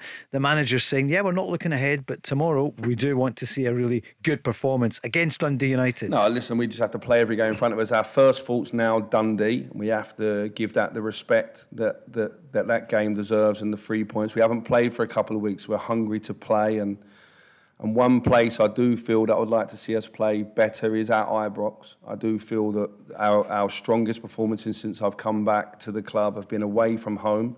That's maybe because the style of the game and the spaces. So we're constantly working on uh, the problems that different teams will, will challenge us. But I do, I am looking for a performance at home certainly, and tomorrow gives us an opportunity to do that. I think it will be another tough game because uh, Dundee have got a lot riding on this fixture as well. United. Barry. Yeah, I, I agree totally what he just says there. But when I've watched Rangers at home, when teams sit back and part the bus, you say, um, they do struggle against it. They don't move the ball quickly enough. I think it suits them away from home when teams open up a bit and and maybe go at them. That leaves areas where Rangers can exploit. So that's something that they do need to. Listen, they're winning games at Ibrox. They are, but it's not at the same level as away at Tynecastle, away at Easter Road, even at Fir Park and spells of the game where they're really dominant and they're driving forward in numbers and, and creating numerous chances. It's a bit different at Ibrox, so that's something that they definitely need to improve on. And, and Michael Beale just says that that's something they're clearly working on in the training ground. A player like Todd Cantwell, can he help to up the pace and move the ball around yeah, faster? I just, I mean, I used to come up against it myself, and the, the best way to to come up against that is move the team about, move the ball one two touch, even if it's side to side. They Still, the opposition have got to move, and then at some stage you find that somebody um, knocks off a wee bit, mm-hmm. and then you can find that that area um, falls asleep. Should I say? Say it's a yep. midfielder and you're playing the ball and somebody doesn't move with the ball, and then you can find the areas. And players like Cantwell, um, they've got the ability to certainly find the, the gaps in between the teams. And for this weekend and for the coming weeks, Čolak, for example, Morelos, he, he does say he's back, yeah. he's training. Yeah, but, but Čolak, I mean, Čolak, I did say Kilmarnock Hibs, really impressive. Yeah. And then he's been off it a wee bit. Mm-hmm. It needs to be more consistent. And that's an area where I'm more than positive that the Rangers need to go and strengthen, bring in another number nine. Because they're up against, uh, he's not Kyogo for Celtic. What, 26 goals, Mark? We haven't even spoken about him because of the international break.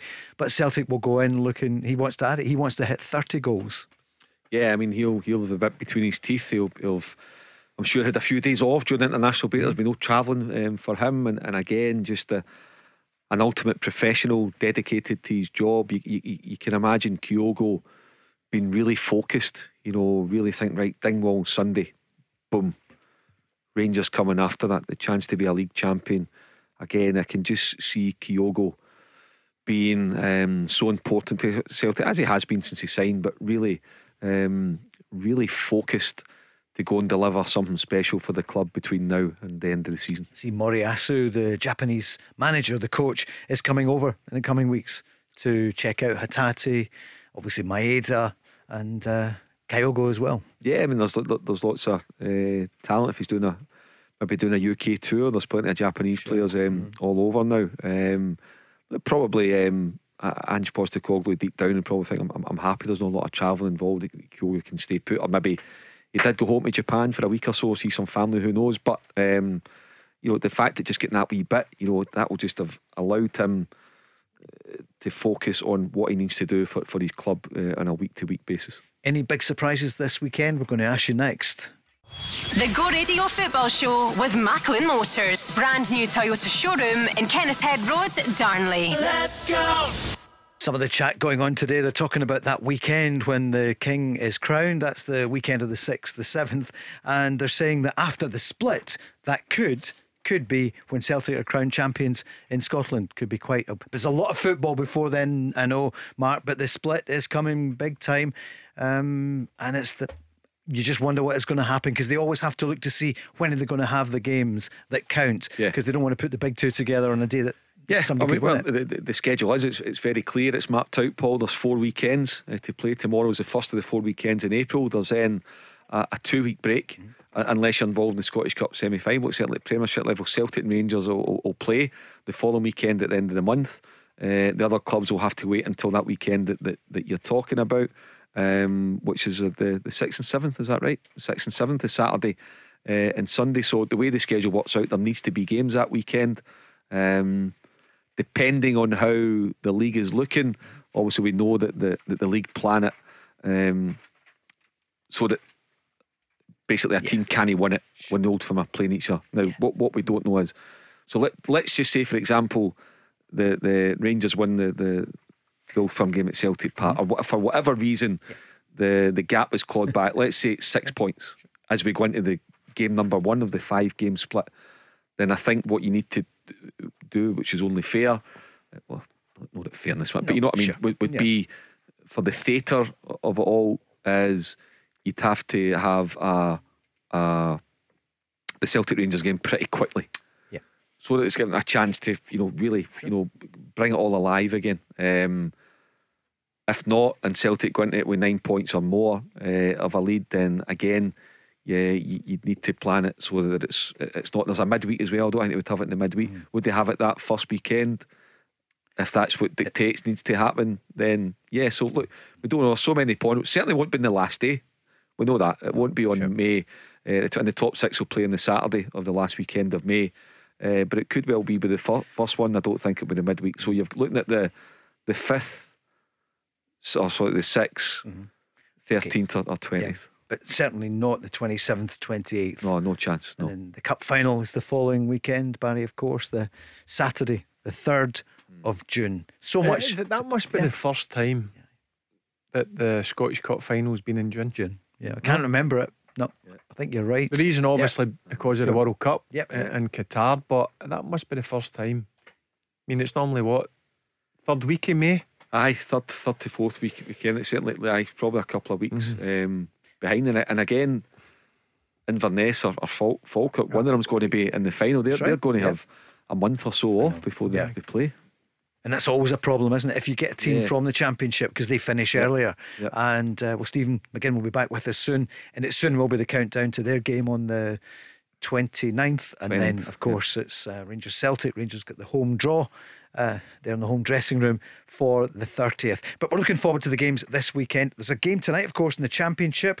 Um, Arbroath up against Ayr United. This time last year, Arbroath were chasing a title. Barry, what do you reckon tonight at Gayfield? Who's going to win?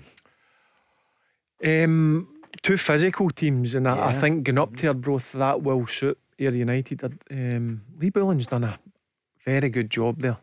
Um, they've got some decent players. Uh, so yeah, I'm going to go Ayr United to sneak that one two one. and they would go on to 52 points because they're third at the moment. They are just one point behind Dundee. Remember, Dundee have a game in hand on them and Queen's Park. Queen's at the top on 54 points. So, what do you think tonight, Mark? The Red A draw. A draw, right? yeah, okay. I think yeah. it'll, be a, it'll be a score draw 1 1. At the bottom, Hamilton on 25, Cove Rangers on 26, Arbroath on 28, Raith Rovers 38, Inverness on 39.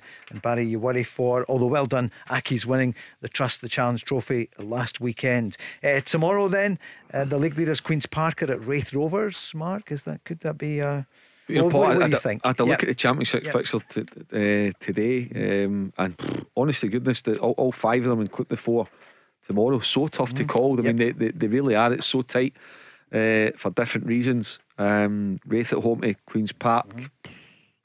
I could see that being a draw as well. Really? Yeah. Yep. Uh, Barry tomorrow Oh. in that one. Kirkcaldy up against Queen's Park, top of the table. Well, they need to get back to winning. That was Yeah. a shock result. Shock result last week. I, n- I never seen that coming.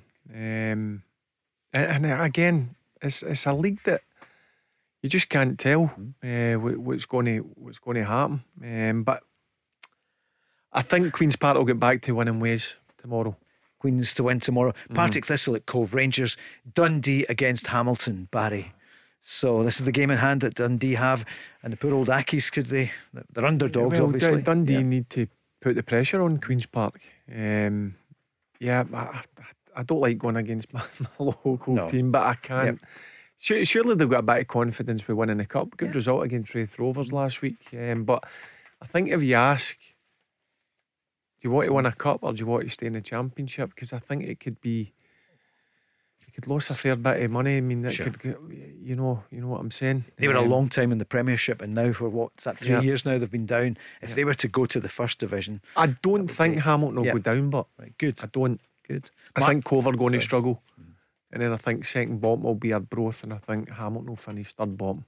Okay, Mark, what do you think? Dundee against Accies, I think the deal sneak it, Paul, but very, very tight. But I think it 2 1 to Dundee. and just score lines. Morton against Inverness Caley, or Hmm. who's going to win? Honest- I can Yep. see a lot of draws tomorrow. Mm-hmm. Uh, That's a draw. I- it- Yeah. yeah, it could be a nil nil. Okay, and Barry Cove against Partick Thistle. Are You fancying the Jags? Yeah, Partick Yeah. Thistle for me. Good stuff. And our own Stephen McGinn. I mean, they haven't had a good run, have they, since they went through to the Cup semi final? So Dunfermline are going to win it. They're on 66 points after 29 games. Falkirk on 55. Um, Falkirk playing against Clyde tomorrow. Um, but nobody's going to catch Dunfermline, are they? Don't think so. No, Dunfermline no are going up to the. Yeah. championship. James McPake's done a, an excellent job there. Signed a new contract, Mm-hmm. I think last week or the week before. Um, so no, Dunfermline have have hosed that one. Um, Falkirk will win the playoffs, no doubt. Hosed, that's a good word for that one, isn't it? So that's listen, word. enjoy it because so many people go to all the different games.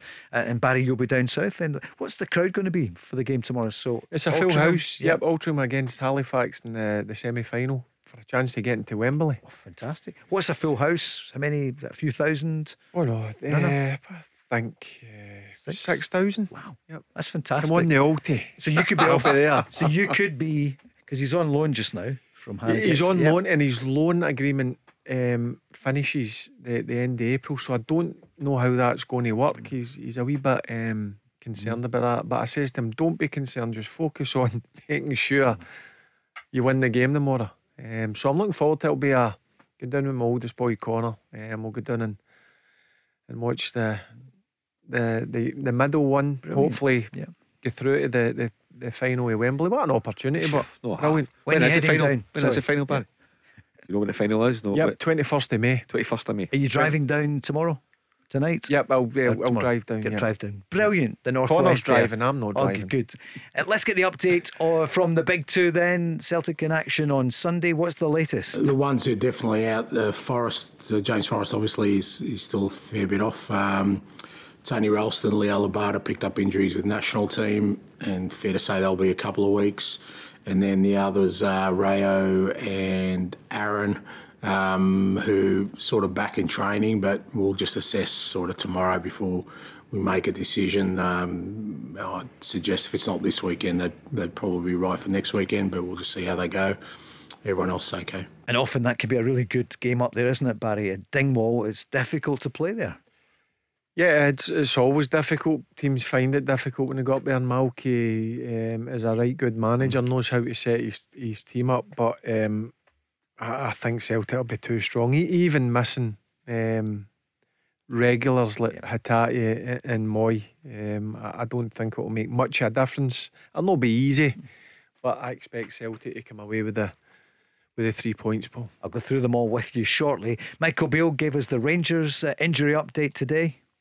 We'll be missing Nico Raskin still. Return to train at the start of next week, so uh, he's racing ahead with his rehab, but it's just too early for him. Uh, young Leon King still missing, uh, and I think that's it. I think everyone else is available. yet. And the latest on Raskin? Yeah, it was a, it was an issue that came up within the 24 hours before the the Motherwell game. Uh, a problem with his thigh, and he's obviously had a couple of weeks now, but he's still not ready. He's been out doing some some light jogging and stuff. He's telling me he's ready to train on Monday, so we'll see on Monday. And he's been speaking about the training during the international break. Yeah, really well. You know, a mixture of uh, giving the boys a couple of days and then working on things in training. There were some players that needed to do more than others who haven't played so much, and and so for boys like John Souttar, Ridvan Yilmaz, it's, and Ianis Hagi, it's been a really good uh, two weeks in terms of getting a lot of volume in their legs. Rabbi Matondo is another one that's now fit and, and, pushing for a place in the squad as well. So that's good.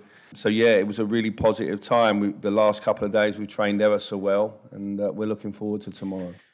The next couple of months for people like Yilmaz and Matondo's completely disappeared, hasn't he? Virtually from from the scene. Can these players contribute in the next two months? Well, there's a, a fair amount of um, transfer fee put out for, mm. for both of them, Yilmaz and, and Matondo together, what, seven, eight million mm. pound. Um, Yilmaz is a bit different. He suffered a, a real bad hamstring injury. Um, and he's come back in. He's played the last few weeks uh, just before the international break. He started the game at, at Fir Park. Um, he looked a bit rusty, but that's to be expected. But Matondo, I, I, I don't know what's um, what's going on with Matondo. There was a, a lot spoke about him what was it, three million euros um, mm. from Schalke. Um, so, yep, there's uh, they've got the remaining couple of months of the season to, to go and show that they can play with Rangers going forward. I think Matondo's been a major disappointment. I know he's had a, a, few injuries, but when he was fit and available, I mean, I generally thought when, when Rangers signed him last summer, I thought, oh, you know, explosive pace, which is you know a real gift. Uh, to have that, but he's just no set of light it, and it maybe just I know he's, he's, he's still young, and you compare him across the city to Abada. Abada was a kid coming from another country and absolutely lit, lit it up. So uh, I've, I've, been surprised how uh, disappointing uh, Matondo uh, has been. Yilmaz, I, I, I don't I, I, can see something in Yilmaz. I can see something um, in him there. I think, yep, I think he can be left back for Rangers. Um, and for Raskin, when you think back to the the League Cup final at the end of February. Rangers lost the game, and one of the biggest criticisms of Michael Beale was why did you not play Raskin um, from the start? Barry thought it was an absolute stick on because of his performance up until that point, and that was a, a stick used to beat the Rangers manager with, but you know, in the media and with his own supporters. Why did you not play uh, Raskin? So if he's saying Raskin's back to sort of proper training with the group on Monday, that'll give him four or five sessions ahead of of Saturday. So you know they want to see Raskin starting the game in the middle part because I know you've referred to the table a few times tonight, Paul. It's a nine point gap, probably really a 10 when you look at the goal difference. But again, as I've said, if you're Rangers, you should be believing that the gap's only three, that you're going to Celtic Park to win the game and absolutely put pressure on. So you want your best and strongest team available. And if you're Rangers, you want to see Raskin starting. Barry, it's one of the few mistakes maybe the manager has made. You think he would, if he could, revisit the cup final, he would play Raskin from the start. Yeah, but I can understand his argument in terms of him not playing a, a lot of football now. It, it's different. It's different. He's he's got game time in his legs, and he's certainly impressed both uh, Raskin and and Cantwell. So if he if he's available to train Paul on Monday morning, he's got a full week's training in him uh, before the next Old Firm game uh, next weekend.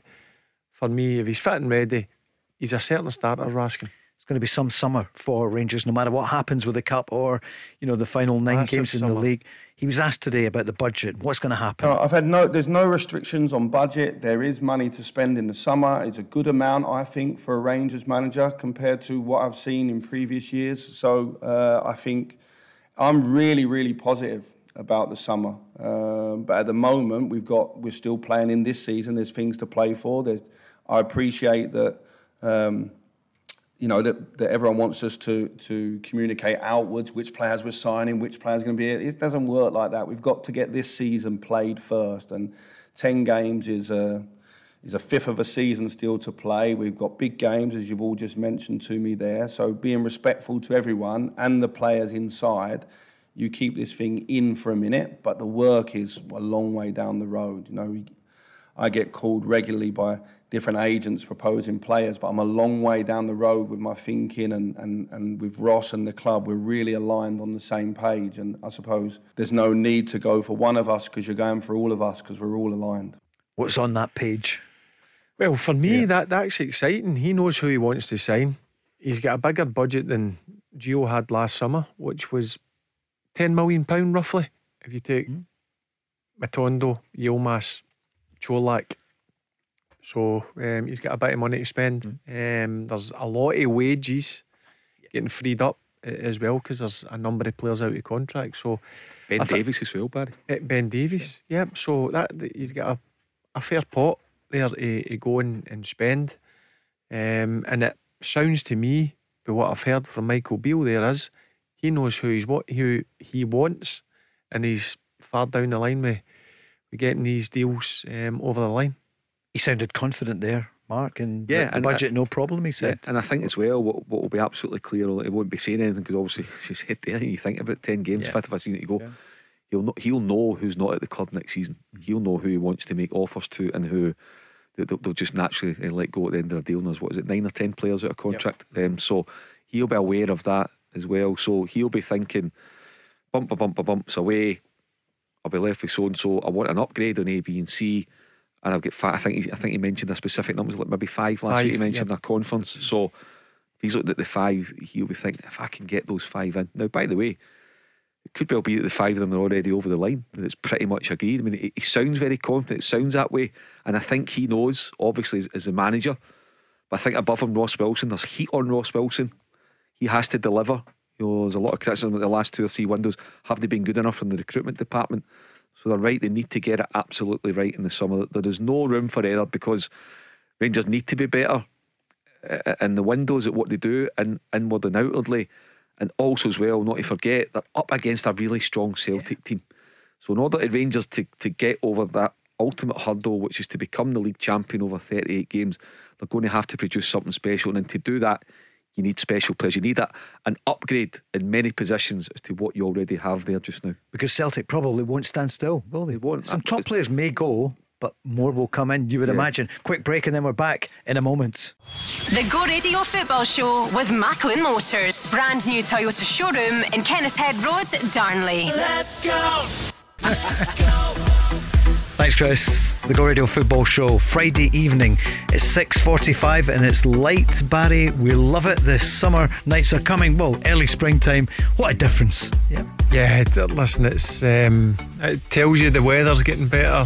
Um, and listen, I love the, I love the light nights. I do. I heard you like the dark nights, but That's crazy. Well, you're out for a. No, there's no answer to that one. Mark, what about yourself this weekend then? Looking forward to the games? Yeah. Yep, yep. Looking forward to them. Yeah, it's a really good card in the, the Premiership tomorrow. You let them down. Five right good games tomorrow. Then one on, on Sunday, obviously with Celtic playing up at Ross County. A lot to get excited about, Paul. Looking forward to it all. Ange Postecoglou has been speaking about it, having uh, the players back. Just looking at you, Barry. Were you about to jump in there? No? I thought you were just uh, going to come in. Here's Ange Postecoglou. We're talking there about Rangers and the job they have to do during the summer because Celtic, they want to be even better. Well, it's just yeah, because we're not basing it on results, we're basing it on performances, and I think we can still improve our performances. And uh, you know, obviously the results are the the byproduct of that, and um, you know, we always focus on trying to be a better football team. You know, play, you know, be more aggressive in our approach, score more goals. Um, all those kind of um, you know um, targets and ambitions are always there, and you know, it's a never-ending sort of thread where we just want to keep showing that we can play better football. And obviously, that's not always going to transfer in terms of results because, like I said, we, well, I guess we're almost perfect in that last sort of stretch of games. So, um, but it doesn't mean you can't improve. Um, you know, the results can be the same, but you know, the performances can be stronger, and that's what we're trying to do. Mark, we know that in Ange, Celtic supporters trust, but what do you think they'd like to see over the coming months? Sure, a, a treble, or at least a double, whatever. But after that, what are they looking for over this? Are they thinking about Europe and being stronger in the new campaign? Yeah, I'm, I'm sure it is. Once- Once that comes around, I think that, you know whatever happens over the next eight or nine weeks, whether it's a, a double, a treble, or whatever it may be, that they'll soak it up. They'll, they'll enjoy it. Um, you know, because you know a league is won over um, ten months. It's no one over ten games. So you know, every right to, to to soak it up. Then beyond that, you know how quickly it moves on. Paul, right? Who are we signing? You know who's coming in? Not that we're looking for a big name. We'll be looking for somebody. um, You know to to really whet the appetite. Sometimes that's not always necessary. I mean. And they heard of Kyogo before he arrived in the Hiaps and Hatate. Giakoumakis. Giakoumakis, Carter Vickers. you know. Juranovic. Aye, all those guys. Um, so uh, maybe actually that, that, that's the wrong thing to say because the, the days of you know just Yeah. bringing in a household name just to, to help sell season tickets. That's not what Ange Postecoglou's about. The club's moved on from that. Uh, let's just go and grab a. A a headliner, let's you know who are Rangers trying to say, oh, oh, oh, we'll go nick him because we can afford to pay more. That's not the thinking anymore at Celtic, and rightly so. Um, so yeah, they'll be thinking, and, and obviously if you win the league, it's direct entry into the Champions League. they'll be looking to, to, to do better. So will Ange. Um, again, you know, I don't expect them to change his style of play, but improving how they do it uh, in European football. They'll know what to go in there and be in the end, uh, you know, two or three heavy defeats. So what to go and try and make a fist of it.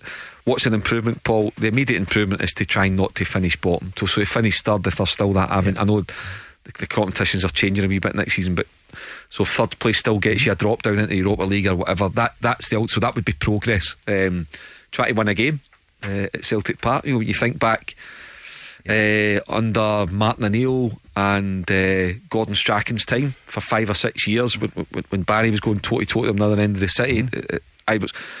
Parkhead was a fortress, mm-hmm. and European nights, Parkhead was a proper fortress. It's not been that way for well over a decade, and that's something that Celtic would, would like to get back, I'm sure. And it was because no matter who came to town, Barry, they expected to get at least a draw and often win.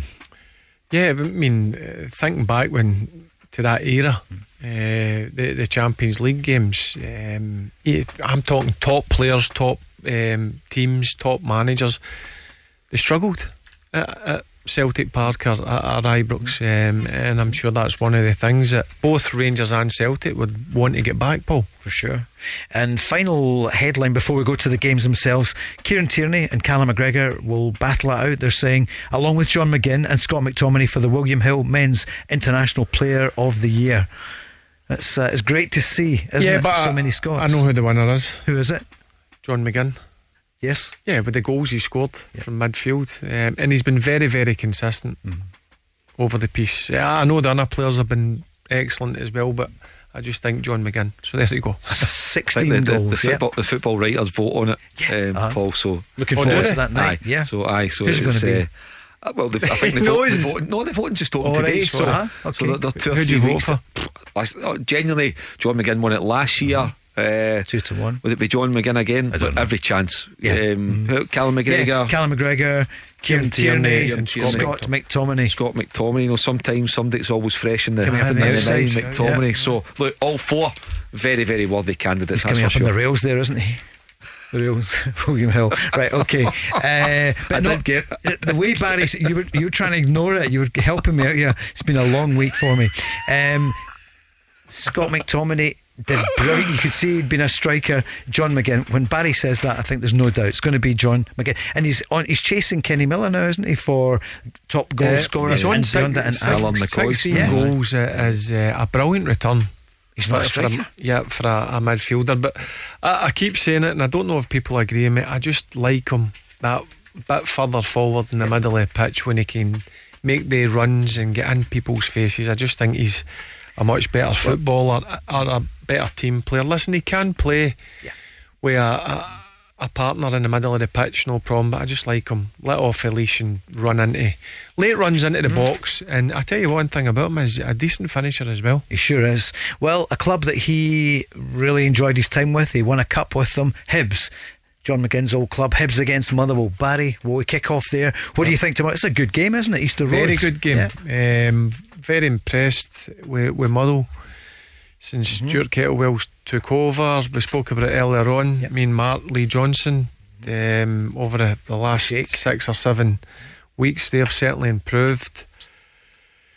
Uh, I'm going to go with that's a draw for me. Right, draw. A score draw, do you think? Yep, score Yeah. draw. I'm, I'm going to go with a few goals in it. I'm going to go two each. Two each. They had one of the biggest. uh, Was it five, six, six? Was it many years ago? Uh, that was at Fir Park. Do you remember Craig- that game? Was Yeah. it Craig Brown was in charge? It was. Yeah, That's Craig- right. Craig well Archie done. Knox. in Archie, aye. Uh-huh. And then uh, John Hughes, wasn't it? And the other. So, what do you think, Mark?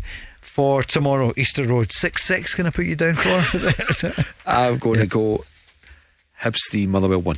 Oh, so that's a reversal for February's Manager of the Month. I see Barry Robson got Manager of the Month for uh, March. Quite a few Celtic fans were on last night saying, What? But uh, so, what about Aberdeen then? Mark St Johnstone against Aberdeen. What do you reckon? Uh, I'm going to go St Johnstone two, Aberdeen one. What do you think, Barry? What do you expect to happen at Perth tomorrow?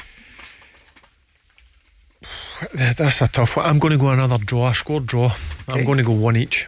And Barry Robson, pleased to see that he's finally been confirmed as manager till at least the end of the season. Well, I think he deserves the opportunity, Paul. He's won four games out of six. Uh, He's he's certainly got a kick out of that, that squad too. Where, let's be honest with you, under Jim were, were really poor mm. and, and, so disappointing. Um, so, yeah, but we've been saying it for a few weeks on here. He's, he deserves the opportunity.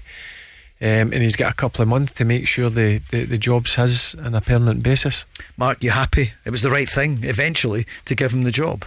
Yeah, yeah, it was the right thing, but I'd have rather put if, if you'd really believed in him, giving it for eighteen months. Okay, well, you, so you're, you're, you're giving it for another nine um, games. Yeah, nine yeah. games. Now, by the way, what you've got to remember as well, Barry Robson will get Aberdeen into the top mm-hmm. six, which is a brilliant achievement. Top six, you've got to play Celtic and Rangers in those last five games. You might have to go to whatever you need to go to. Sure. So it might be looking mm. at potentially maybe three defeats at those five. That that yeah. can so. And that can maybe put a wee bit of doubt. I hope Knox are like Barry. I think he, he, he's chosen well in Steve Agnew and Liam Fox. He assembled a very strong backroom team. But I think for Aberdeen, you know, if you're going to give somebody the job, give them it properly. Show total belief in them. Don't leave any question marks hanging over the appointment. I think that enables a question mark to be hanging over there. Mm. It's up to Barry to go and show. But I, I think they've been better all round to, to give him it for 18 months. It's a good point because he's had enough time to go and he's shown mm. that he can get a kick and improve this Aberdeen team. Um, but that's just the way Aberdeen. I, I think they're, they're worried because the last. Of course. Couple of Stephen Glass. Yep, yep Stephen sure. Glass, and then obviously Jim. Because I all thought Jim would have, have done a real good job um, there. Just ended disappointing for him, but yeah, I'm with Mark. I would have gave him it for a bit longer. But listen, he's got another couple of months, and hopefully um, he shows his uh, qualities as a manager. Barry, what are you thinking at Rugby Park? Kilmarnock against Hearts, still third top Hearts, but yeah. Well, I'm going to go another draw in this one. Yeah, yeah why? Yep. I'm going to go a draw for the fact his Hearts are not in fine form. Kilmarnock have got a good home record, so yep, I'm going to go another one each draw. Mark Guidi, what do you think? I, I, I, said near the top of the show, I think just for, for Zander Clatton, Lawrence yeah. Shankland being part of that Scotland set up, Shankland getting on a real, a, a real spring and just lifted hearts. You know, I think they've had a real boot up the backside on the back of the resulting performance at Pittodrie a couple of weeks ago. Command are very good at home. I watched them. The one-one dogs George. I think Hearts will nick it tomorrow, two-one. Lon Shankland to get goal number what twenty-two. Aye, I think Lon Shankland will score tomorrow. if you'd said no, that would have been the end of that one, wasn't it? Okay, let's hope. Uh, we'd love to see Killie as a West of Scotland team stay up. Let's see what happens. Barry, you think they will stay up? Kilmarnock. Yes, yes, because of their home form. St Mirren against Livingston. Mark, what do you reckon? Hey, it's a real battle in the middle. Aye, St Mirren yeah. are good at home as well. Livy have re- hit a wee dip and they've recovered. Mm. Um, what do you reckon? Mm, 2 2. 2 2. Barry? Yeah, if MDs want to put four draws on, this is the fourth draw right. for me. You reckon? Right. Yep, nothing yeah. each. Mm-hmm. And Nouble, could he be going somewhere else? I know he's got a new contract there. That's maybe one to I, talk I about. you were going to say, could Nouble yeah. score tomorrow? and now just it's nothing each. no, no, no, no. Could he be on the move? Is he one of these players that's uh, maybe undervalued here in Scotland? So, Saturday, three o'clock tomorrow, Rangers Dundee United. Mark, what do you expect to happen at Ibrox? Uh, nothing other than a, than a Rangers uh, victory, 2 0 Rangers. 2 0. Barry? Yeah, I'm going to go 3 or 4 0 Rangers. And the manager is looking for a really good performance. No, listen, we just have to play every game in front of us. Our first fault's now Dundee. We have to give that the respect that that, that, that game deserves and the three points. We haven't played for a couple of weeks. We're hungry to play and and one place I do feel that I would like to see us play better is at Ibrox. I do feel that our, our strongest performances since I've come back to the club have been away from home. That's maybe because the style of the game and the spaces. So we're constantly working on uh, the problems that different teams will, will challenge us. But I do. I am looking for a performance at home, certainly, and tomorrow gives us an opportunity to do that. I think it will be another tough game because uh, Dundee have got yeah. a lot riding on this fixture as Dundee well. Dundee United tomorrow, and then Sunday. So that would be six points in it. Uh, Celtic playing at Ross County. Ange Postecoglou. Yeah, it's always a tough game. We've been up there a couple of times already, and um, you know it's always uh, a difficult game. Uh, you know, Malky sets up his team, you know, very well in terms of its structure, and you know, there's a, there's a physicality about them, and you know they're always a threat in set pieces. So you know you got to do all those things. Uh, I think this point time of the year, I think every game has significance. Every team's fighting for something, so there's always going to be a little bit more of an edge and desperation to everything that happens. But it doesn't change sort of our approach in terms of making sure that you know we've got to perform at the levels we know we can and we have been, and like I said before, hopefully improve on. And if we do that, then we know we're going to be hard to stop. Barry, what's your scoreline? I'm going to go Ross County one, Celtic three. Right, three one. Wow. What do you think? I, I, thought you were going to say one one. I, thought, I was yeah, going to exactly. throw a curveball yeah. just before it heads off. yeah. Mark, what do you reckon? 2 0 Celtic. 2 0 Celtic. What a week it's been for Scotland, Barry. It's one more, remember, for a long time. Yeah, yep. listen, it's been a, a, a superb week, but um, I'm sure the, the guys will go away confident. But listen, June, they need to come back firing in June because there's a there's two tough games. Don't don't think um, Norway is going to be easy, or, or even Georgia at, at um, Hampden Park. So, yep, great week, great for yep. the nation. And Mark Barry said it today in the paper. We're going to Germany. All things being well. So Sprachen Sie Deutsch. You getting ready for it? Volkswagen. Yeah. yeah. I'm, well, by the way, I'm going to put those four draws on. If that comes up, I will be going to Germany. Thanks, James. Thanks everyone for this week's. Thank you, guys. We're back on Monday night. The three of us will be here. And after the news. It's, uh, well, a show we love is Zoe. The Go Radio Football Show with MacklinMotors.co.uk. Your local friendly experts for new and used cars. Let's go! There's a new name for Toyota in Lanarkshire. From one of the UK's biggest names in motor retail. Macklin Motors Toyota is now open in Hamilton. We're bringing you everything Toyota backed by first class service. So come and view the stunning new Toyota range, all with up to 10 years warranty. Including the Aygo Cross and the new Yaris Cross compact SUV. See our great choice of approved used Toyotas. Our formidable range of commercial vehicles, including the Hilux. Get expert servicing from our manufacturer trained technicians. And specialist advice from our Motability team. Macklin Motors Toyota is open now at Whistleberry Road, Hamilton.